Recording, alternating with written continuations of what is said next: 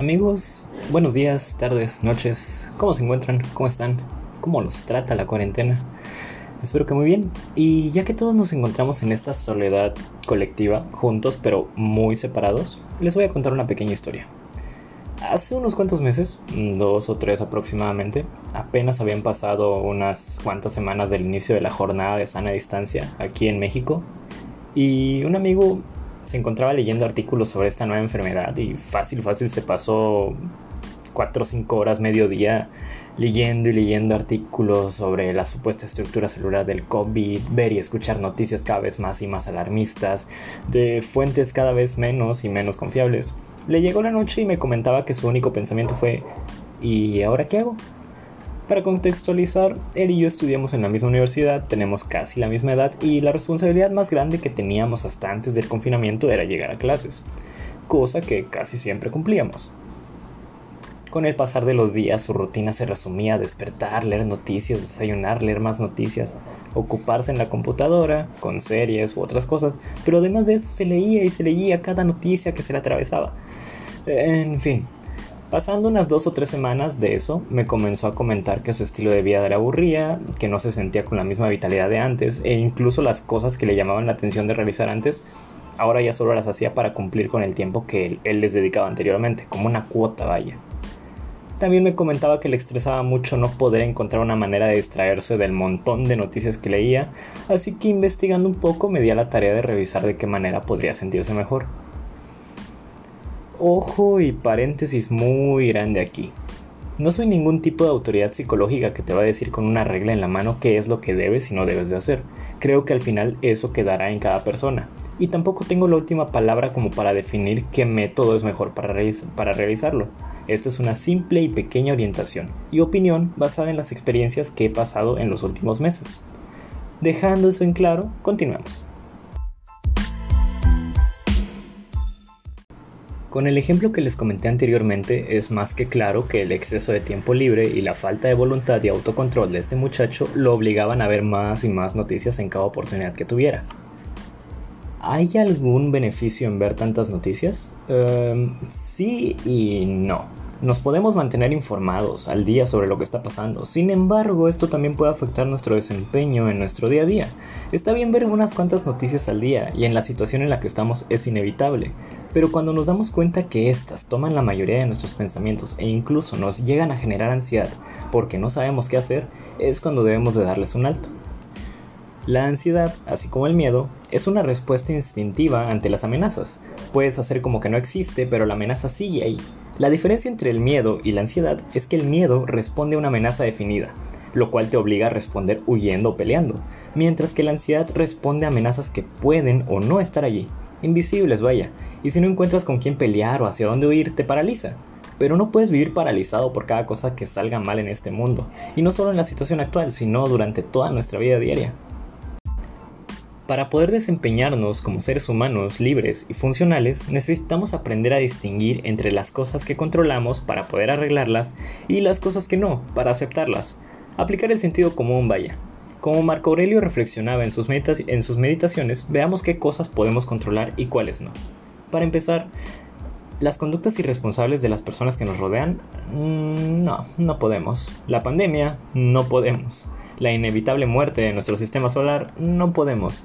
Nuestra inevitable muerte, no podemos. Las decisiones del gobierno en turno, no.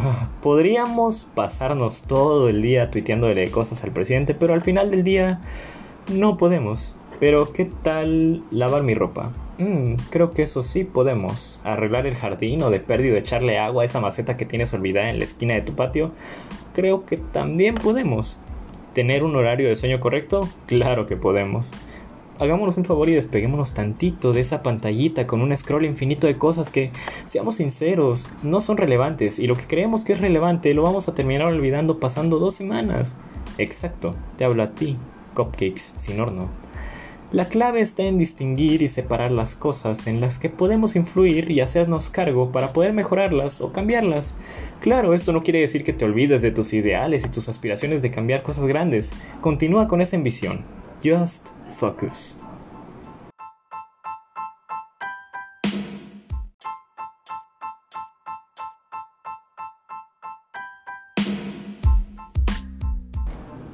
Para comenzar, debemos tener una especie de ritmo, de ciclo, de rutina.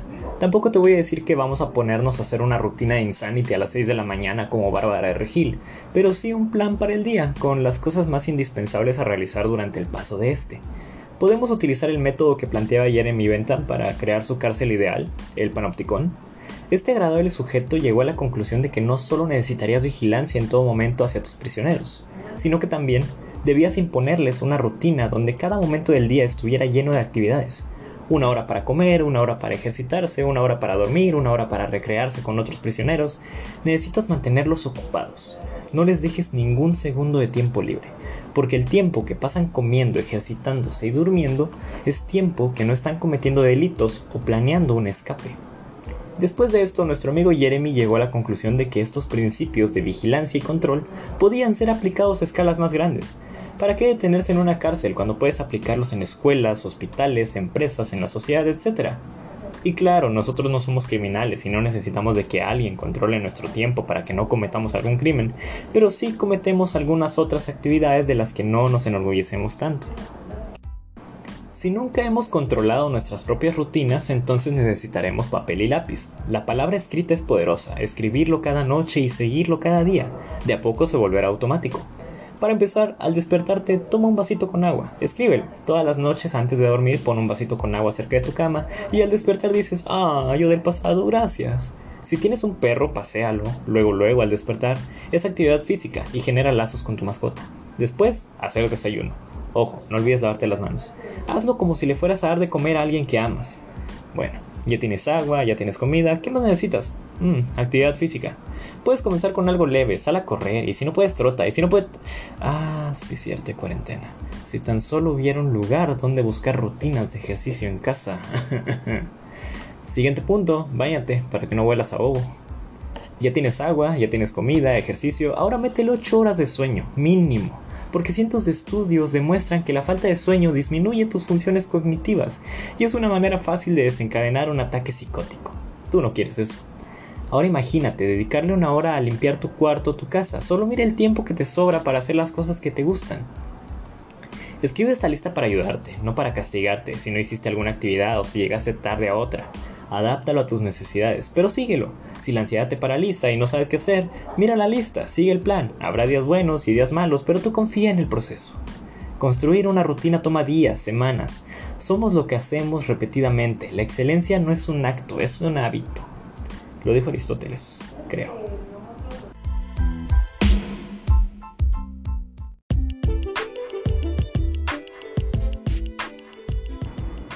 ¿Recuerdan el amigo del que les comenté la situación anterior? Pues ese muchacho era López Gatel. Nada, no es cierto, era yo, antes de conocer ciertos datos que les resumí en los audios anteriormente mencionados. Les ofrezco un poquito de las pequeñas cosas que me han ayudado durante estos meses y que, bendito cielo, las encontré antes de arrancarme los cabellos con pincitas. Vienen tiempos difíciles, pero ¿cuándo fueron fáciles? Con esto me despido, no sin antes recordarles que tomen agua, alimentense bien y no salgan sin protección. Los amo, como prójimos, nos emocionen y espero verlos en otra ocasión. Muchas gracias por escuchar y nos vemos pronto.